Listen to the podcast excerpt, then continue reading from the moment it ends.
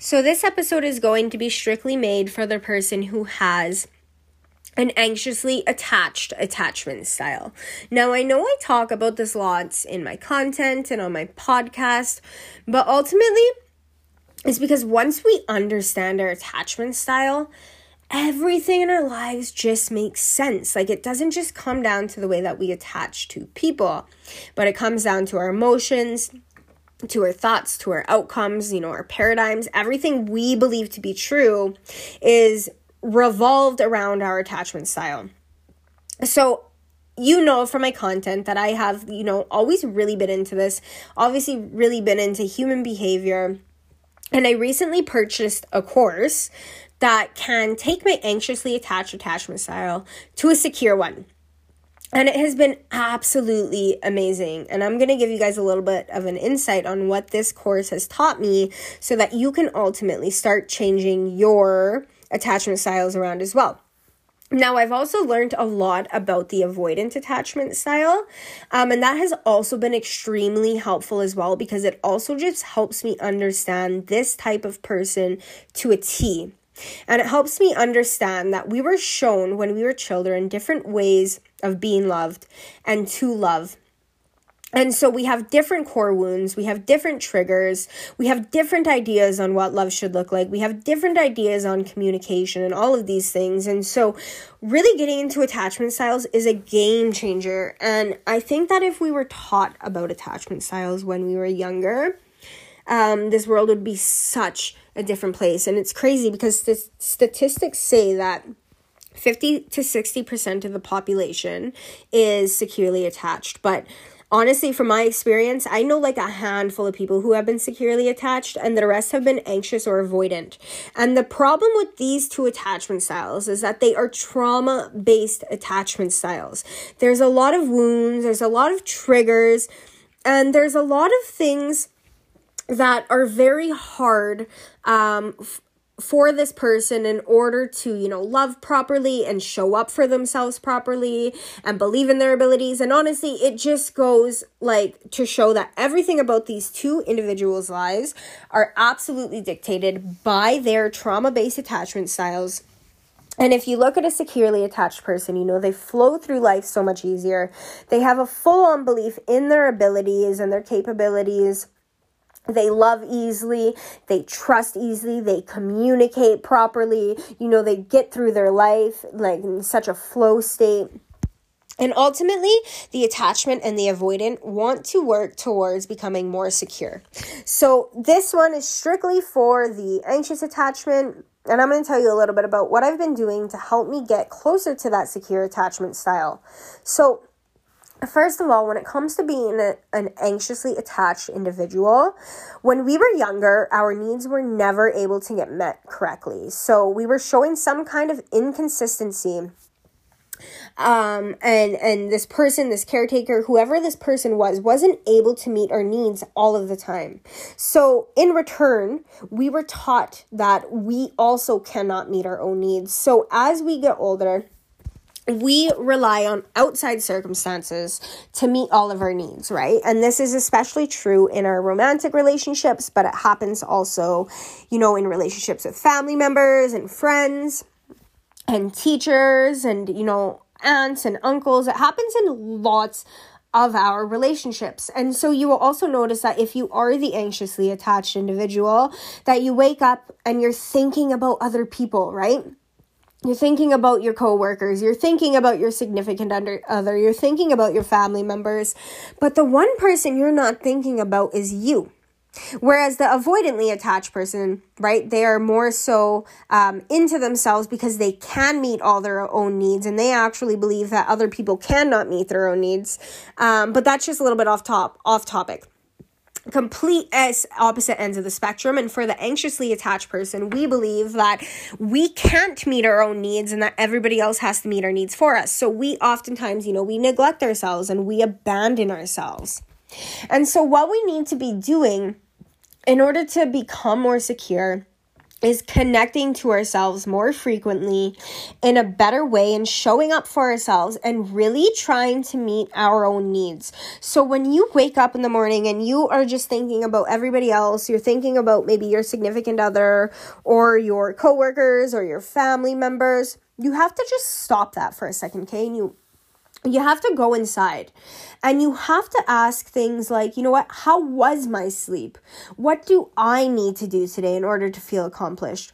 What are the things that make me feel really good? Okay, you have to start asking yourself these questions. You have to start connecting yourself more and dialing into yourself more. So, this is a, a really great way um, to start meeting your needs and not being so reliant on other people to do it for you. Now, we do also have to remember, excuse me, that our entire lives, we have pretty much been abandoning ourselves, right? We haven't been meeting our own needs. We haven't been showing up for ourselves or connecting to ourselves. So it's going to take some time to be able to do this right? So think of this if you were in a relationship and you know you you abandoned this person and you didn't show up for this person's needs and you acted like this person didn't care you didn't ask how this person was doing and now you two are trying to rekindle your relationship well that would take some work right? That would take a lot of trust building and a lot of consistency and a lot of effort and that's exactly what you have to do with yourself. You've been abandoning yourself for so long um, that you now have to start slowly rebuilding that relationship with yourself. And it really all starts by taking your focus, catching yourself when you're focusing on other people, and tuning back in and focusing on yourself and asking yourself what you need in that moment or what you can do to be better or just different things like that. And so, for the anxiously attached person, our brains are absolutely needs needing machines, okay? And the problem with this is that we want to get our needs met as quickly as possible. So, when we need to get our needs met, we get really, really anxious, right? And it puts us into a state of hypervigilance. And when we get put into this state, we will act out in ways or do whatever we need to do without thinking rationally or logically to get those needs met in the moment, right? We just want to get these needs met as quickly as we can. And our anxiety stops us from thinking rationally or logically. So, this is also very, very important to remember because when we know this, um, we can start understanding that when we get into that anxious or that hypervigilant state, that we know where it's coming from and we know we might not be acting in the right ways or thinking in the right ways or saying the right things. So we know that we ultimately just need to take a step back, wait for that anxiety to settle down so that we can start thinking logically and rationally again. So, one of the biggest things that has also helped me through this journey is really understanding what my needs are in that moment because as an anxiously attached person, we're not really in tune with this. We don't know what our needs are, right? We don't know what we need to give ourselves or say to ourselves or do for ourselves. So, whenever we have some kind of, you know, negative emotion, um, that means that it is an unmet need inside of us. So, what we have to do is when we are feeling anxiety, or we are fe- feeling fearful or down or scared or anything negative, really, we have to tune in and we have to ask ourselves, what is this need that is not being met right now? And why am I feeling like this? And a lot of times when I get put into this anxious state and I really tune in and I ask myself, what need is it that is not being met? It comes down to safety. I just don't feel safe, or I don't feel enough connection or there's just not enough clarity or peace in my life. There's some need that is missing. So then I have to ask myself, well, what can I do for myself to get this need met? A lot of times it comes down to just meditating because when I meditate, I am focused slow solely on me and nobody else, right? A lot of times it will come down to getting on my yoga mat because also when I'm doing yoga, I'm focusing strictly on me and nobody else. Or maybe, you know, for a little bit more peace or clarity in my life, I need to praise myself and I need to tell myself the things that I am hoping somebody else will say to me right? So it all comes down to meeting our own needs because our entire life we haven't been doing that. We have been reliant on other people to meet our needs. And of course, when we are in relationships with people, they should be meeting our needs, but it should be a 50 50. It shouldn't be, you know, one person meeting all of our needs and us just meeting none of our needs because that's how codependency starts. And I can also relate to this. Like, this is, you know, this is all new information for me. This is all things that I just started to work on.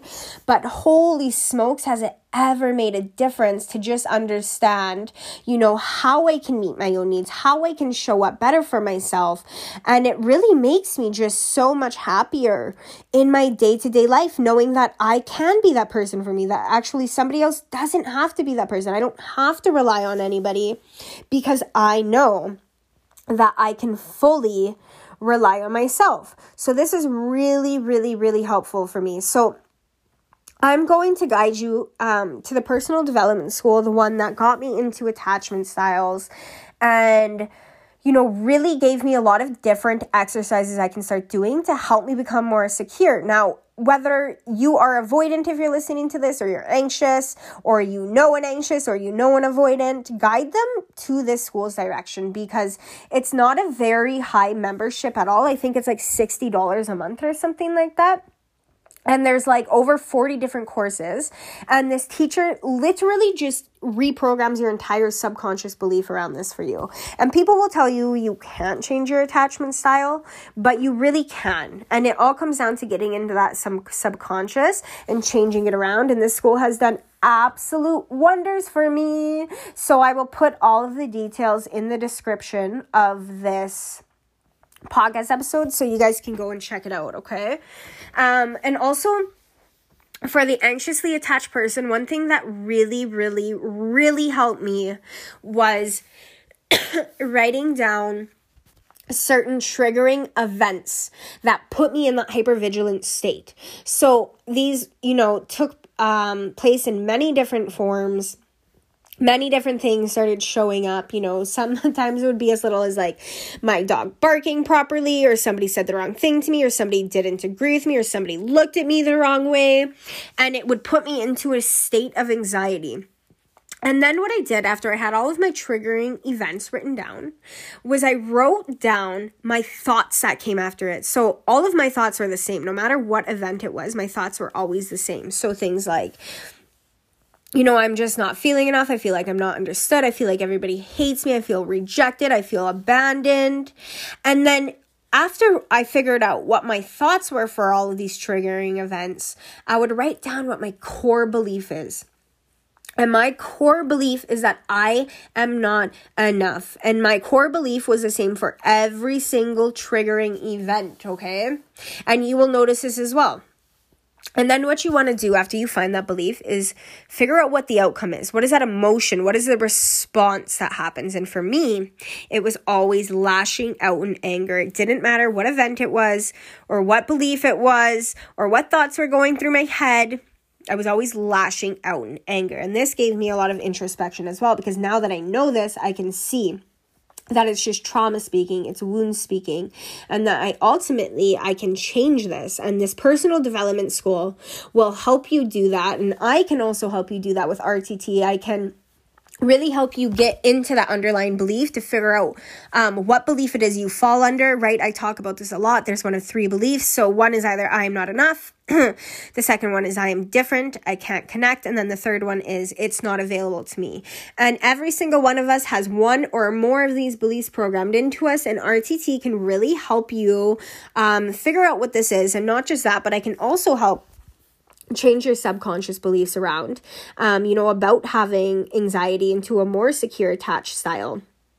And it can be extremely powerful if you have the RTT and you have the personal development school. But just know if you have an anxious attachment style, it does affect every single aspect of your life, especially your romantic relationships and especially your relationship with yourself. And the first thing you want to start doing is asking more questions about yourself, figuring out what it is that you need or what you want, and also really trying to meet your needs only your needs, not running to other people to meet them. And of course, like I was saying, right, it's a 50 50 in relationships, but for at least 21 days, in order to reprogram that subconscious around, you only want to be meeting your needs. So for 21 days, every single time you feel a negative emotion or a bad thought, it means that it is an unmet need and you need to go inside. You need to figure out what that need is and you need to figure out a way to meet it. Okay, 21 days, and you will actually start to create a new paradigm around a more secure attachment style. So you do this, and then you go and do the personal development school and you come to me and we can do RTT with each other and you're literally on the correct path to a secure attachment style. So you guys let me know what you want to see more content of. I know you guys really like the attachment styles um, and you like a lot of like the behavior oriented content that I leave. So you guys just keep letting me know because I want to keep creating content that helps you guys, that can help you guys thrive and really just move forward in your life. Um, it's been honestly such a pleasure doing this podcast. I've learned so much about myself and you guys, and it's just been an amazing time. And like I always say, thank you so much for showing up to these episodes, putting in the time, putting in the work to really listen to them and implement, you know, the things that I teach you guys. It means so much to me.